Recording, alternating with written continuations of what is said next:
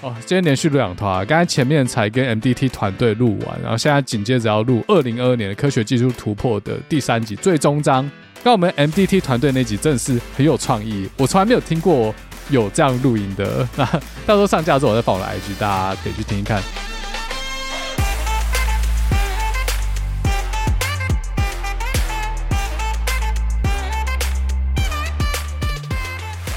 欢迎回来，知识频道，我是嘴哥 Doctor E Irvin，怎么越改越多名称？大家好，我是斯塔克实验室的嘉豪。你知道为什么我是 Doctor E，但是每次那个字都不一样吗？为什么？因为我每个系列会有不同的名字，但是都是 E 开头的。不知道有没有大家有没有发现这个？还是我系列还不够多？可能还不够多。像葡萄酒系列就是 Aleja，你知道为什么吗？为什么？还是没有人 care？Aleja 它是吸血鬼日记这个影集里面傻眼 的一个 origin，就是原始吸血鬼。我刚刚在想是二勒冈吗？不对啊，跟酒应该跟酒有关系吧？酒没有关系。那吸血鬼它不是吸血吗？然后吸血就跟葡萄酒喝葡萄酒有点像。哦、好了好了，我就用 Aleja 对。然后旅游有旅游的一开头的名字。好、哦，大家如果。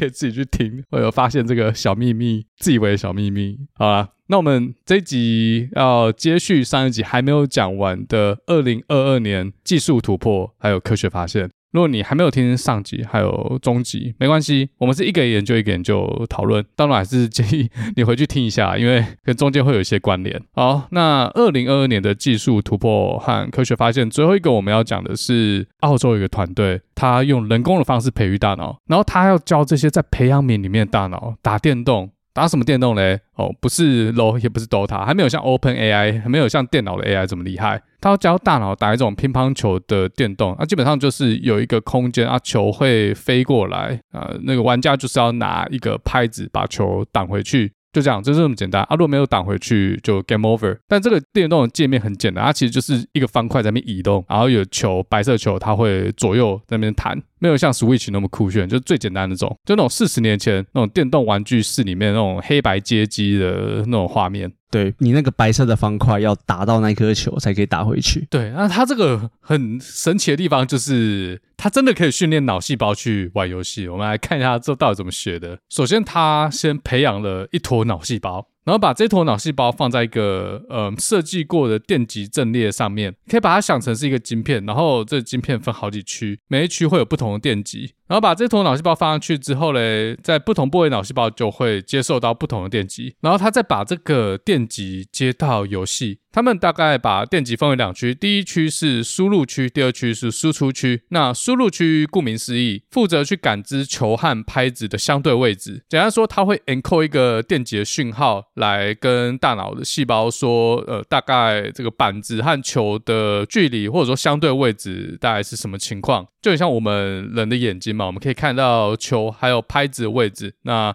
就是依照这个距离还有相对位置来决定我们要怎么移动拍子才可以回击到这颗球，所以这区就有点是模拟眼睛的部分。不过实验里面不是用真的眼睛。那另外去输出区自然就是去控制拍子的位置，目标当然就是当球渐渐靠近的时候，那个拍子要碰到球，可以把球打回去，就乒乓球嘛，这个没打到就输了。然后根据这篇 paper 的内容呢，这些大脑细胞大概只花了五分钟。他们就开始理解到底要怎么玩这个游戏，然后又花了数分钟学会玩碰这个游戏。那具体时间他没有讲，而且什么叫做学会也没有一个很明确的定义。不过从他们释放的影片来看呢，的确这些人工培植出来的脑细胞，他们可以在 real time 的状况下一边玩这个游戏，一边学会如何玩这个游戏。到这边大家应该都很好想象。不过那时候我看到这个研究，我第一个疑问是。我们要怎么训练脑细胞说，诶，接到球是好的，然后漏接球是坏的？像如果是机器学习的话，就是一个 last function；如果是训练狗的话嘞，或训练人类小孩，就是给他一个 reinforcement，是一个正向增强或是负向增强。如果小朋友听话。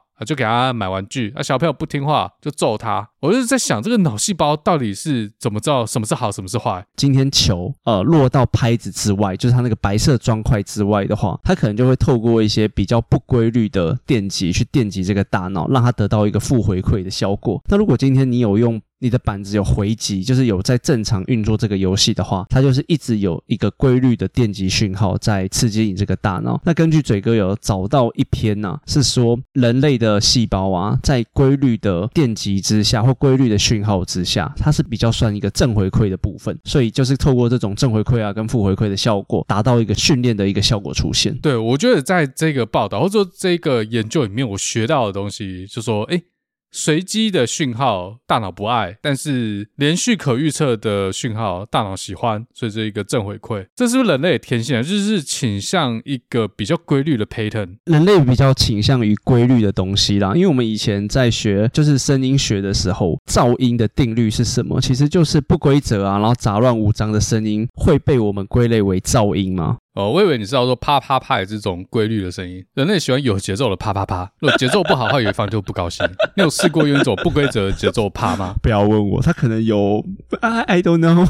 呃，好好，你继续，你继续。对，那优美的音乐其实都是规律的。那其实到我们的人类，像我们现在在听音乐的时候，到我们的耳朵，我们都会把它归类为，哎，很规律的东西就是很好听的。但是如果这个声音很不规律、很吵，声音很大。它就会被我们认为是噪音，我们就很不爽。对，那那个频率也是一样。那对于调性音乐，音程差也是成一定的倍数。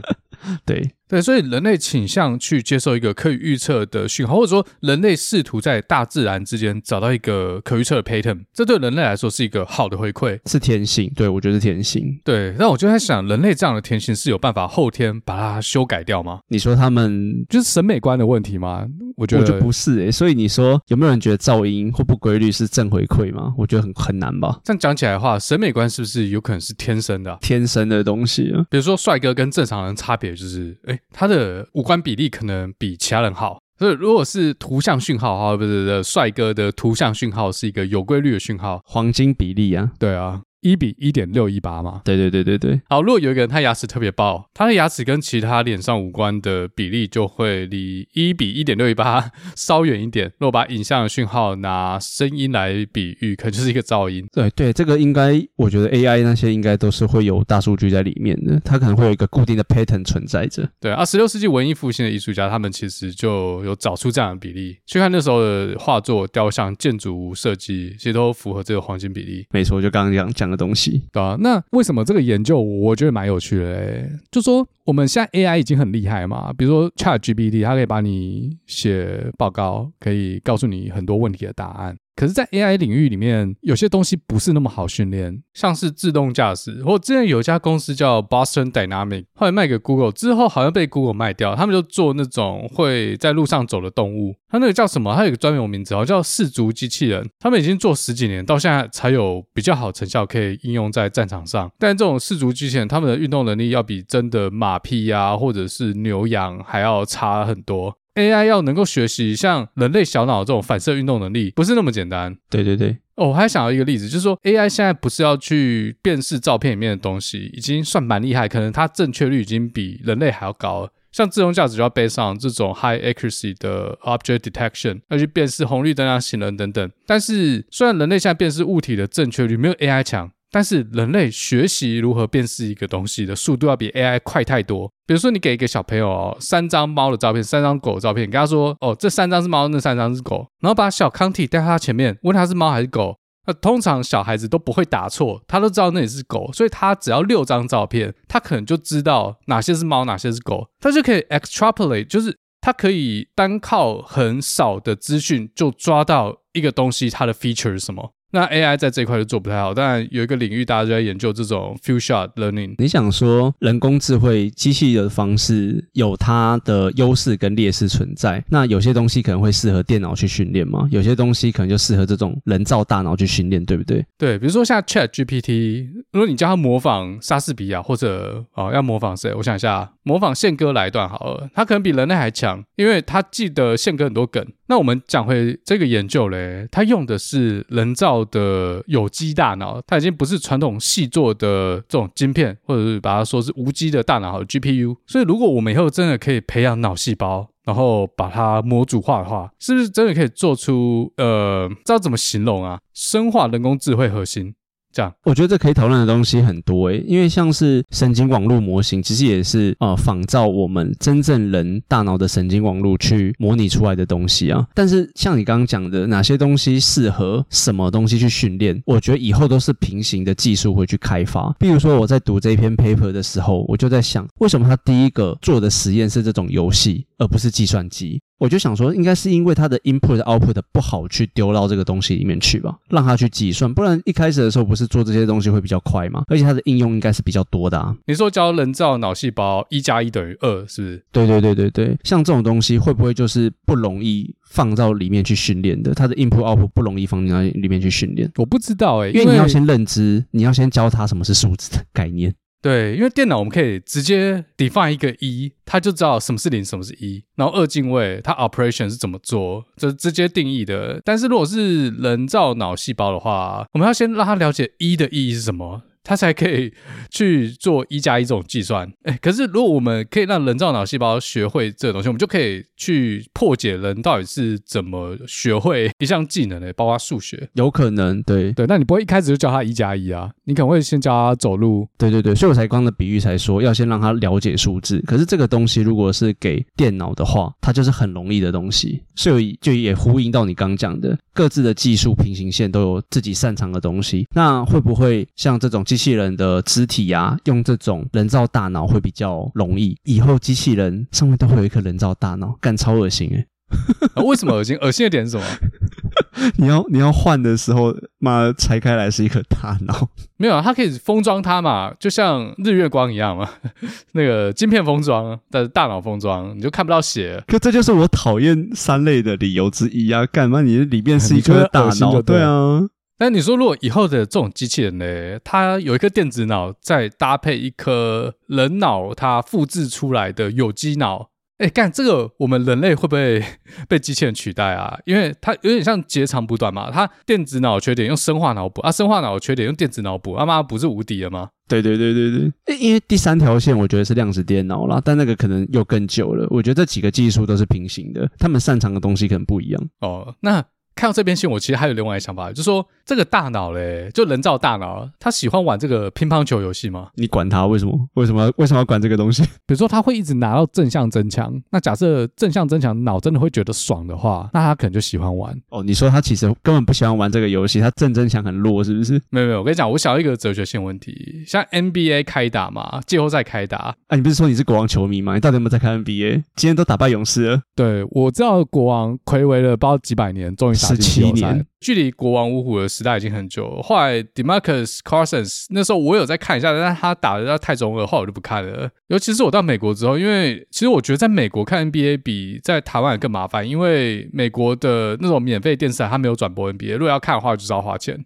你可以看台湾的 Line，有的时候会有免费的直播，对，就很麻烦，我还要去点，对不对？我不能打开电视就看，所以我都看分数盒子，然后有时候看 highlight 影片。好，先讲回去啊，为什么会讲 NBA 嘞？会想要当职业篮球员的人，他们多半应该是喜欢打篮球的，对吧？嗯，然后嘞，那如果我们把他们关起来，然后只让他们打篮球，而且要要求他们打篮球给我们看。哦，你觉得他们还会喜欢打篮球吗？这我懂你意思了。你说会不会有些人造大脑就不喜欢？没有，我跟你讲，你没有听懂我言外之意，我就直接讲得清楚一点好了。我们把一群篮球员关起来，只准他们打篮球，而且打篮球给我们看，其他事都不能做。然后，如果他们刚好肤色又是黑色的，这叫什么？嗯，我不知道哎、欸。也许那个时候左派就会跳出来靠北了吧？哦，他们会出来抗议，就像之前声援小甜甜布兰妮一样，Free Britney，你不可以圈养大脑。对，你不能把大脑关在培养里面，然后只准他们做一件事，他们不喜欢，他们有人权，他们有脑权，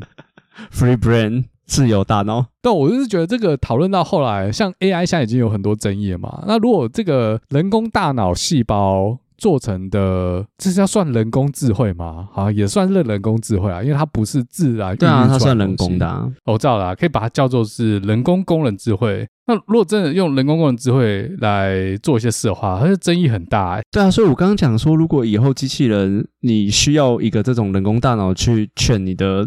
四肢怎么动啊？如果东西坏了，你要把那个人工大脑拿起来丢掉或拿起来维修，都是很恶心的事啊。东西坏是说他大脑坏，他开始杀人是不是？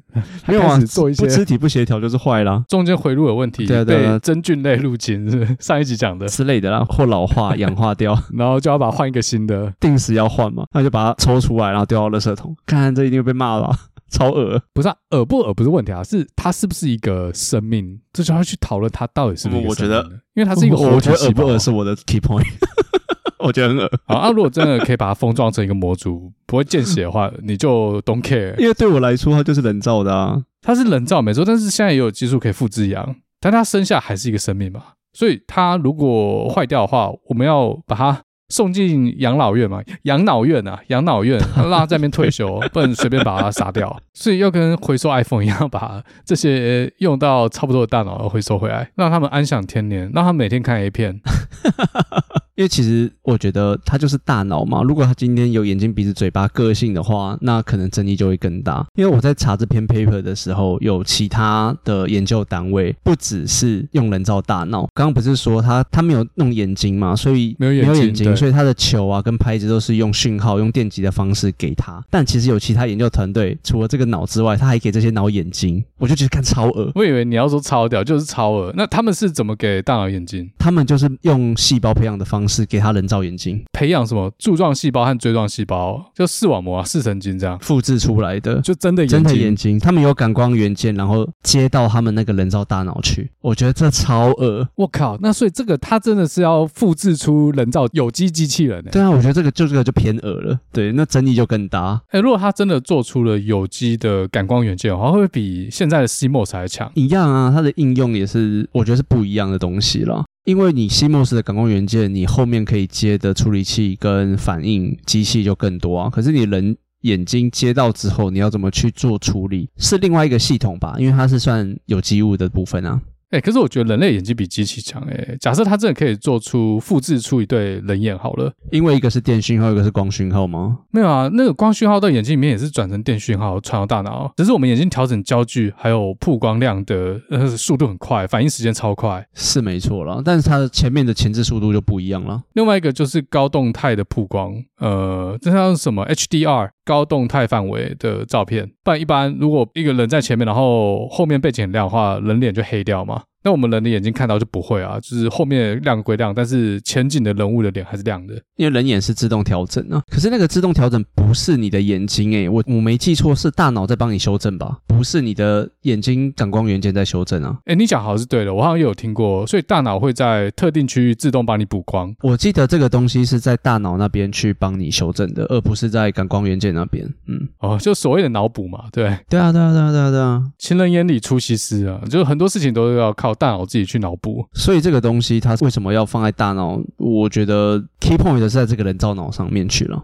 哦，所以人造脑如果他脑补补错了，可能就会出问题。但我们这样越讲就越偏恶心。比如说那个机器人有没有？他的连感光元件都变成了眼睛，还可以自己选择虹膜的颜色，刻字化，那它争议就越来越大。所以从这种初期的研究，真的可以看到一条路，就是说，但现在电子设备很厉害，可以做出很厉害的电子机器人。但如果以后人类可以做出更多的仿生有机元件。这感觉就是下一波的科技革命了，不知道第几波了。要回去读生科，生科又红了。我觉得这很难啊，因为像你看，像桃莉羊喊多久了，很多东西会被禁止掉啊。那不一定呢、欸，我觉得他们不会把它歪楼。比如说这个人造脑，我觉得它就是偏运算，那到这边就为止了。你就是觉得是会被禁止，而不是科技做不出来吗？对对对对对，我觉得它是会被禁止，或者是人类会有一个呃自己的潜规则在。是哦，可是我觉得科技的进步很难被禁止诶，因为如果你可以真的做出一个很屌的东西，比如说我们真的可以做出仿真的有机眼睛，然后把它移植给失明的人，让萧煌奇有一天可以开车上路。如果真的有这样的技术，不可能禁止吧？这个光钱就赚翻掉。如果真的做出来的话，你讲的没错啊。可是我觉得，嗯，比如说核子弹，但是大家也是用。外债或者是某些合约协议，把它不要太夸张的制造，不是吗？对啊，啊不就失败了吗？没关系，可以继续看。可是像复制羊的话，或者是复制生物的话，我知道中国还有某一些国家在继续做了，但也不是明目张胆的一直大量生产啊。我相信这个技术如果真的做出来，应该是很难禁止啊，因为这间公司可能会赚超多钱，然后花一堆钱去游说政客，就像 FTX 一样。我刚刚就想到，如果复制羊或者复制生物这么好弄的话，很多食物问题早就不用担心了。他们干嘛还要啃树皮？吃桃莉羊就好了。那陶丽羊要吃什么？吃实验室复制出来的牧草吗？哦，还是你说的是，呃，它不是复制出一只羊，它只是复制出羊肉，吃起来像羊肉的肉。我记得素食肉好像就是偏向这一个。技术不是吧？不是吗？他们素食肉是那个有一些是，有一些不是。香菇用真菌，有一些是，有一些不是。有一些素肉是用豆类、香菇什么做的，但我记得，但我记得有一个最新的团队好像是用这这种培养肉去做的啊。对对，我说的就是这个啊，在实验室的培养里面把肉长出来，就基本上就是沙威玛，就沙威玛意思。对对对对对啊！那这种肉你敢吃吗？你前面说很恶心，那你之前有吃过沙威玛吗？这你 OK 吗？好，不要说沙威玛了。假设是螃蟹，因为你上一集说你超喜欢吃螃蟹，然后我在培养皿里面培养了一大碗螃蟹肉。我不知道哎，我觉得螃蟹吃起来跟螃蟹一样，螃蟹我应该敢吃。螃蟹我可以，但肉我很像螃蟹，我真的要想一下，螃蟹就不是肉吗？这分好几个层面呢，你知不知道？然后吃下去的感官，还有当这个工厂或这个东西秀在你眼前的时候，你还敢不敢吃？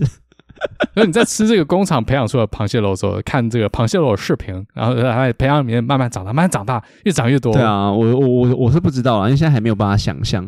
像我有一个德国朋友，他不吃肉的原因，就是因为他们德国小时候会去让他们参观那种屠宰场、哦、工厂、屠宰场跟加工工厂。他说看了之后就不敢吃肉了。同理心这样？呃，对，所以他们觉得动物会，他植物不会。我之前看到有一篇研究说，植物啊，他们如果缺水或怎么样的话，会发出某一种呃某个赫兹的声音。哦，是哦，声音哦，对对对，声音，他们是会叫的，就是我好渴，他们会叫，他会用某种细胞在那边震动就对了之类的，对对对对，他们会发出某一种、哦、那个声音讯号，哦，是不是下一篇要讲这个？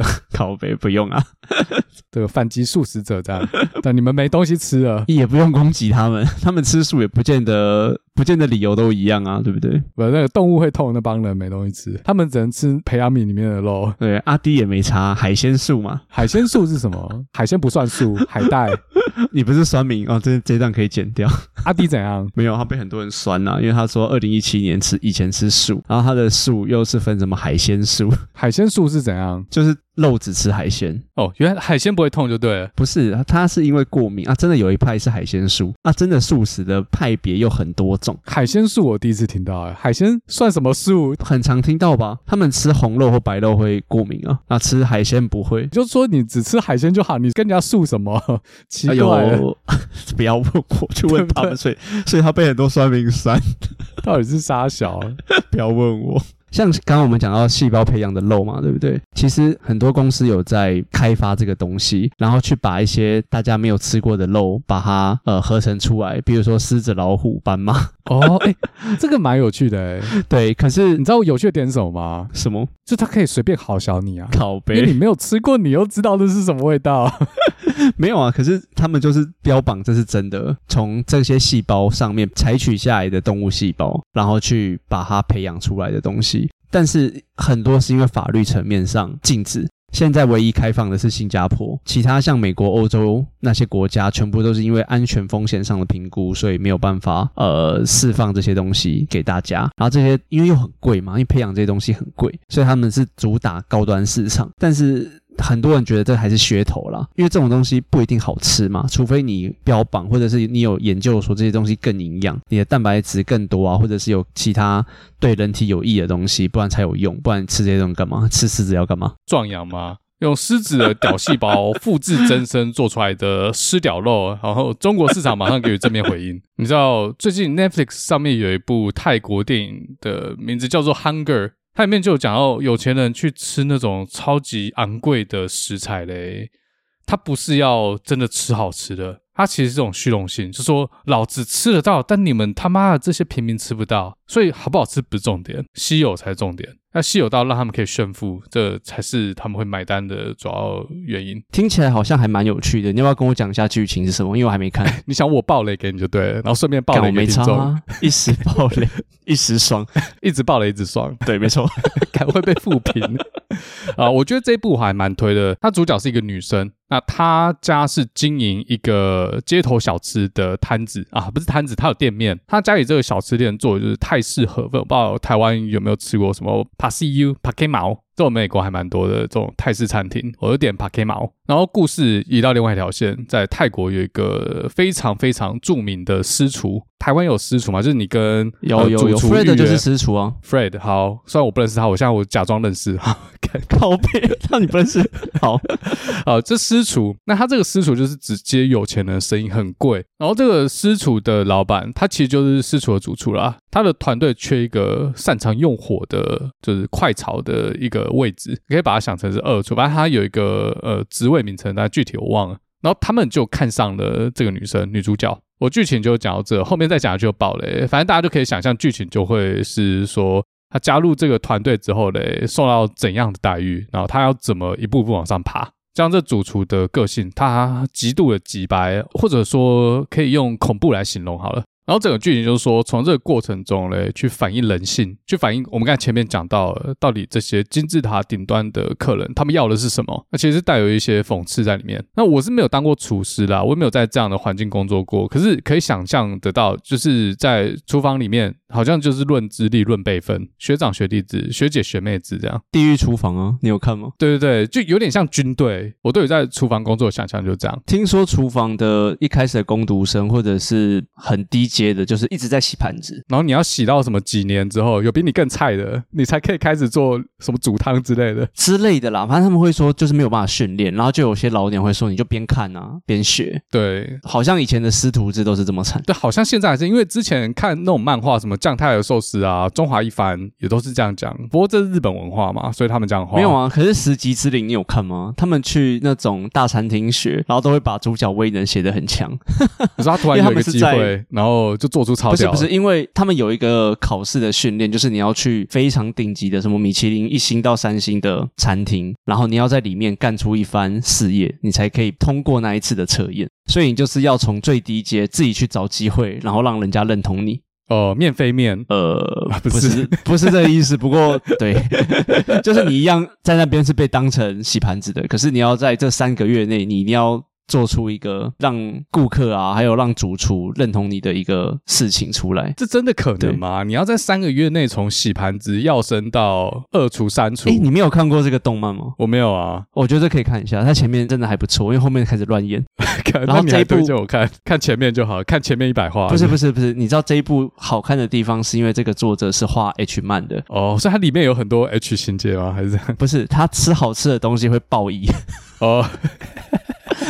可是大部分是男性啊，所以小当家是发光，然后他是 他是好吃的爆衣，对对对对对。然后后来啊，很多网友都说这些做料理的主角都是放了麻药，不然为什么这么好吃？男性爆衣你还推荐给我看，这是什么？没有，女性也会了，女性也会。好，OK，对对对，我去看一下，因为他是画 H 漫起家的，所以很多人都说啊，你掰不下去了，就赶快回来画。这也是一种不错的创意嘛，就是从 H 漫回去 正统的少年漫画，就像现在不是有很多 YouTuber 转战 Podcast 吗？对啊，对啊，对啊。所以现在有些 Podcaster 啊，就要反攻 YouTube。对，因为我们 Podcaster 的生存空间一直被这些 YouTuber 压缩，所以我们是不是也应该反过头回去压缩他们的空间？假设我们可以做出好内容啊，好的视频，可是我们好像有点难呢。要来一个互相伤害，看一个人他平时扣掉他睡觉、上班时间或者上课时间之外呢，一天能看电视啊、看 YouTube 的时间也没剩多少。那 Podcast 可能是通勤啊、睡前之类的，可以听一下。那现在市场上越来越多 YouTuber，这些老的 YouTuber、大的 YouTuber，他们的观看时间也被压缩到啊，所以他们就动到 Podcast 的 脑筋上面。那我们声音创作者的空间被压缩，我们只好回去做这种影像的创作者。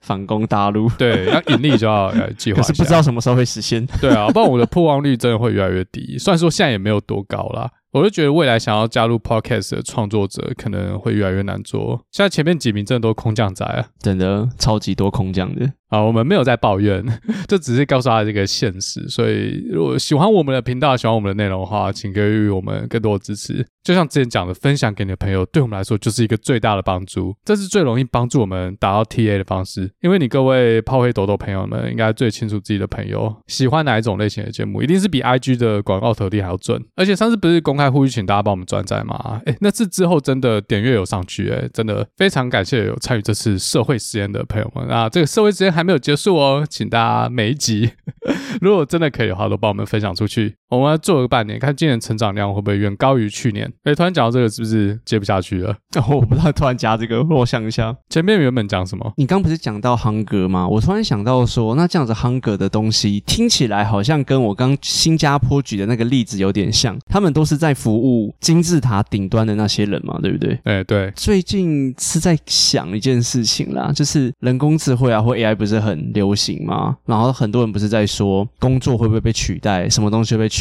那像刚讲的东西，厨师啊，或者是一些肉品啊，好像以后的机器也有机会啦，去把把厨师取代掉吗？对，把厨师取代掉，或什么东西取代掉？像一些机器手臂或什么，你我不知道美国盛不盛行啦。像台湾有些地方就会有那种做某些料理的机器手臂。那我就想说，哎，好像有些很简单的东西是可以这样去代替的。你讲一个很有趣的，我也是在想这个问题，因为。我最近也看到机器手臂在做料理，可是机器手臂做料理应该是你给他 recipe 之后嘞，他就依照那个步骤去做。没错啊，没错啊。比如说我们去吃 omakase，中文叫什么？呃，板前寿司。对，板前寿司就坐在吧台，然后师傅看当天的鱼货，还有当天有什么材料，然后看心情随便捏。比较厉害的寿司师傅，除了他的手技巧之外，他可能还要有创意。那现在的 AI 可能还没有那么有创意，只是如果他以后可以学到很多师傅的各种 recipe。然后再透过生成模型，说不定以后 AI 也可以捏出你从来没吃过的寿司，就跟 AI 绘图一样。哎，这是我想讲的东西。现在的机器人或者是人工智慧，把那个入门门槛，所有东西的入门门槛降低很多。Maybe 以后机器手臂啊或人工智慧很便宜之后，很多的业者或公司，他可以用很便宜的钱直接做到六十分、七十分甚至八十分的水准。不管是绘画啊，或者你刚刚讲的料理，或者是等等应用，都可以很快、成本很低的做。做到某一个水平，但是今天，比如说绘画的画师好了，厨师，他们原本要请很多的钱，maybe 只能做到八十分、九十分。以前你花的钱是弥补中间的那六七十分，可是现在机器人上来了之后，这些公司真的会愿意花大钱去请厨师或请绘画的人吗？然后只弥补中间的二三十分的差距，你懂我的比喻吗？你说他的工钱跟一个。呃，活生生的人工钱差很多，只是活生生人做出来的东西，它只比机器做出来的东西高二十分。有些人会觉得，不会欣赏画的人就会觉得，哎，差不多。那不会吃饭的人就会觉得，哎，我机器人吃的跟你厉害师傅吃的差差不多，那我为什么不去花便宜的钱？不会吃饭，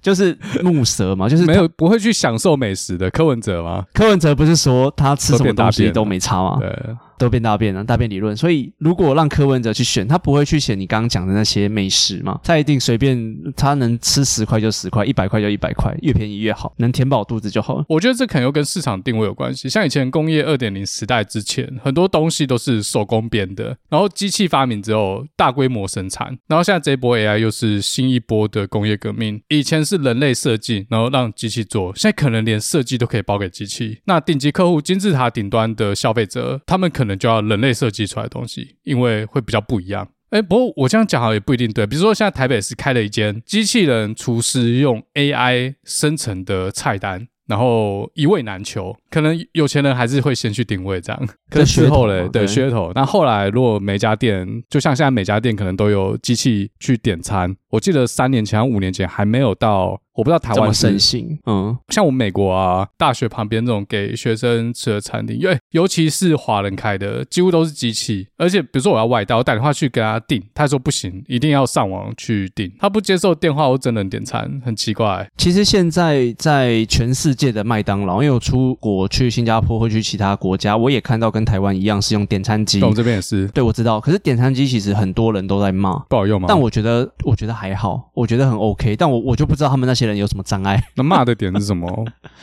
就是是老人反应速度很慢，反应速度很慢。对，最常骂的人是这个反应速度很慢，什么意思？是我他妈现在立马三秒内要吃麦克鸡块，身为一个机器，难道这一点都做不到吗？哎，我是觉得反而店员比较难点，像有些店员我就不知道是我英文不好还是他英文不好。他就是听不懂哎，我点二十个麦克鸡块，他来十个。得来速车开走的时候打开看，生气呢。我也觉得还好，我也觉得我点餐机还可以，但我觉得店员就是多了一种亲切感吗？没有随机应变跟亲切感，还有各种不同的客制化要求啊。你讲到这个，就跟我们打客服电话一样。现在美国客服电话，你打去一定是语音，然后他会说什么 English please one。Español, presione dos，中文请按三，然后选完之后说什么查询余额请按一，查询订单请按二，退款查询请按三，退货查询请按四，反正后面很多啊，七八九十这样。啊，没有，最最多只要九一堆，然后你妈选一选，就是选不到你要的那个选项，然后就会按九嘛，就专人为您服务。这个、没有没有有专人为您服务这个选项，而且是在第一页或第二页，那还算好的。有时候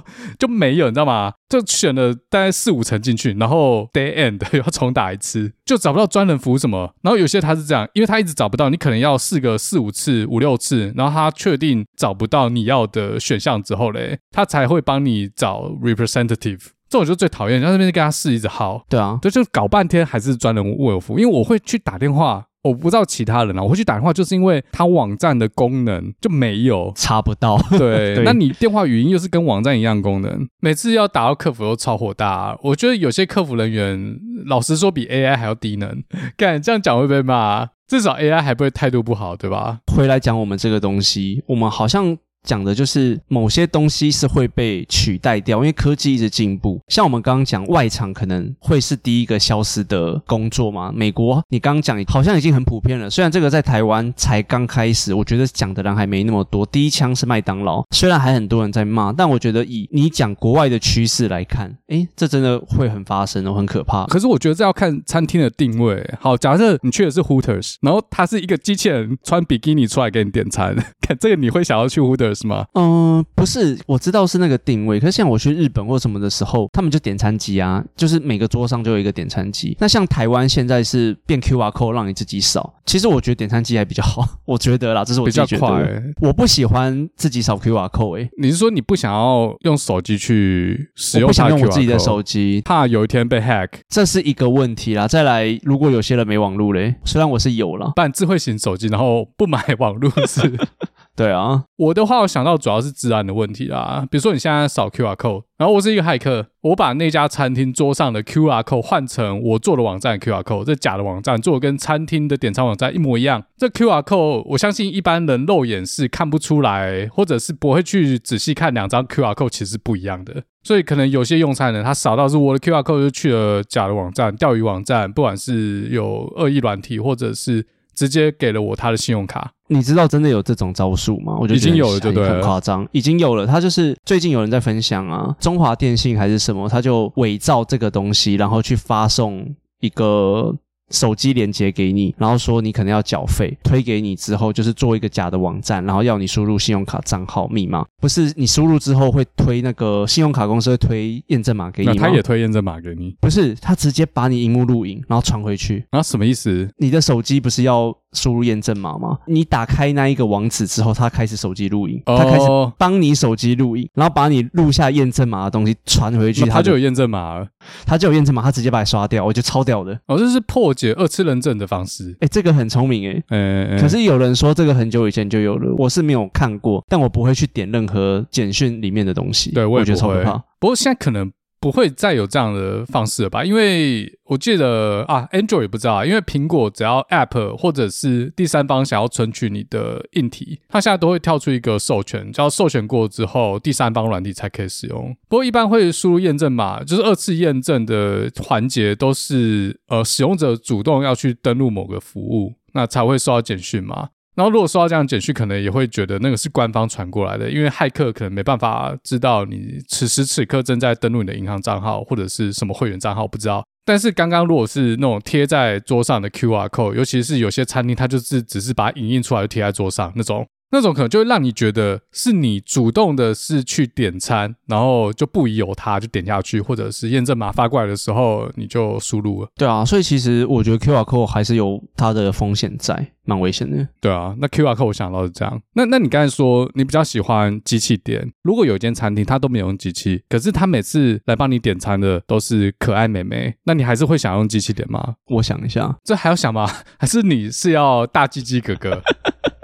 其实我本来就比较喜欢人点啊，我没有喜欢机器点啊。那你要多付两百块钱，就一道菜，因为人力成本就还没有啊。你讲的，你讲的就是酒醋啊，真的是，不是吗？对啊，你讲的就是酒醋啊，我不会想要酒醋啊。你不会想要酒醋，你只想喝，因为也不能摸，是不是？不是啊，我不知道意义在哪里啊。酒醋就可能有漂亮美眉一直在那边跟你塞奶，你就就帮你开一个罐。不是我们去的时候没有用，因为我们都是开一两罐，他不会帮我们塞奶。我们那时候死穷学生，那 你现在已经不是死穷学生，你现在去的时候，他可能会说：“邱董又帅又聪明，帮我们多开一手嘛，然后再几个乳沟给你。”哦，我觉得不会，因为我不，我也不会喝那么多啊。不是重点，不是几罐，不是喝那么多的问题，他卖的不是酒，他卖的是服务，好吗？就是会喝很多的拉勒吧，玩酒、划酒拳什么的。对，然后后面还可以要个 line，然后他们就一直喝，一直喝啊。我本身就不会那么爱喝啤酒，喝那么多。呃，你买的是一种可能性，好吗？不是他们销售，不是不是，他是让你买一种喝完之后可能有下一段故事的可能性。其实就很像我们最近在讨论的某一台。他们卖给粉丝的也是一种可能性，听众一直抖内就是想要买一种可能性，不是啦，我觉得是销售 TA 的关系吧。哦，因为你不喜欢年轻美眉啊，如果是年轻哥哥、大鸡鸡哥哥，你可以。不是，我不会喝这么多酒。年轻哥哥酒，哎，我还没有看过，傻眼。哎，说不定现在真的已经有猛男酒醋了，因为台湾很多女生喝的都比男生还狂。像我们刚才讲那一台就是，对啊，我觉得工程师还是会以 CP 值为主吧。你一样的东西，我到底买到的是什么？可是 CP 值看怎么算啊？就像我们以前大学的时候啊，不是有一条街都是卖吃的吗？对啊，然后有几个摊啊，因为他们都会找就学校里面的学生当工读生嘛。哦，然后有几个摊，他的这工读生就是比较真，像之前跟我们去蓝屿的那个梅亚，他也打工过，他就在某个摊哪里啊？我好想知道哦。之前哪几家？我这名字就不讲了，反正现在也不在了。然后每次宵夜，因为我们那时候实验室嘛，然后同学就会说：“哦，这个时间是谁谁谁那个上班，就会想要去买。”哎，这个好痴汉哦，我不知道哎，你这个好痴汉哦，最好没有。真的都是会发生的吧？就是为了去看一眼，然后或者去攀谈，然后就会想要去点。不是啊，可是你说贵两百块啊？哦，如果这个状况要贵两百块，你们还会去吗？贵两百块不会啊，那不要说，这这是你问我的问题啊。没有没有，贵十趴，好不好？就看你买什么，贵十趴，服务费是不是？对，鸡排五十块变五十五，这还好吗？那说不定你可以要到电话之类的。我想一下，我不会耶。你不会觉得这个 CP 值不好，妹不够正？不是，我一向很讨厌做这种事。就是我们那个时候，我那时候念机械系，我进去的时候是四十八个男的，两个女生，所以我一直都觉得我念男校。然后到了大二的时候，变成有三个转学生进进来，有两个非常非常漂亮，然后就全部的男生都围过去，你就看到下课的时候，他旁边会围一圈，全部都男生。那他们都在讲什么？没有啊，就是想要跟他聊天，想要把妹的感觉啊，我就觉得很夸张。是哦，啊，他们都是站着还是坐着？坐着啊，不然呢？哦，因为他们不能站着，一站。起来的话，就会把桌子顶起来。我以为你是要讲这个梗的，我没有要讲这个梗，我只是要说，我从小到大都念男校，然后没有看过女生，一看到女生就硬了。没有，我就觉得很夸张，就是不会想去加入那群苍蝇的行列。哦，还是你也站不起来，你连移动过去都有问题。傻眼，没有。那个时候很好笑的是，你说的那一条都是在卖吃的那一条街嘛？对。然后就是那个时候，那两个很漂亮的女生跟我打招呼，我还认不出来。然后我就往回看，她跟我打招呼吗？结果不是啊，没有是。我就哦哦，是我哦，他同学都不认得，然后转学没有我，我只是想说，怎么会有漂亮的人跟我打招呼？我哦，好，真的认不得，怎么会？好，好吧。漂亮人跟你打招呼，你认不得？我就不知道为什么认不得，可能开学没多久吧。你讲这我就想到，其实我们学校不大嘛，然后上下一届，不管是商学院或者是文学院，漂亮的女生其实应该都会知道是谁吧？因为我们学校真的不大，有那么夸张吗？我不觉得有那么不大哎、欸，我觉得不大啊。就像那什么财经系，然后有哪一个漂亮？一年至少有一千人吧？一千人很少哎、欸，我觉得差不多。就我们又不是什么福大，漂亮的妹子随处可见，或是帅哥随处可见。福大真的很夸张，对啊，因为我们。宿舍和教学大楼中间有一段距离，所以每次大家去上课的时候都会走那条路嘛。所以文院、管院的女生要回宿舍啊，如果我们要去上课，就会在那条路擦肩而过，就看到。看我们不会，因为我们不会走那条路。我 我们的系馆不在那边，不在这，难怪我们的系馆不在那边。我们的系馆那边只有机械系跟资工系。对，你们那边没有没，你们那边没有文学院，也没有商学院。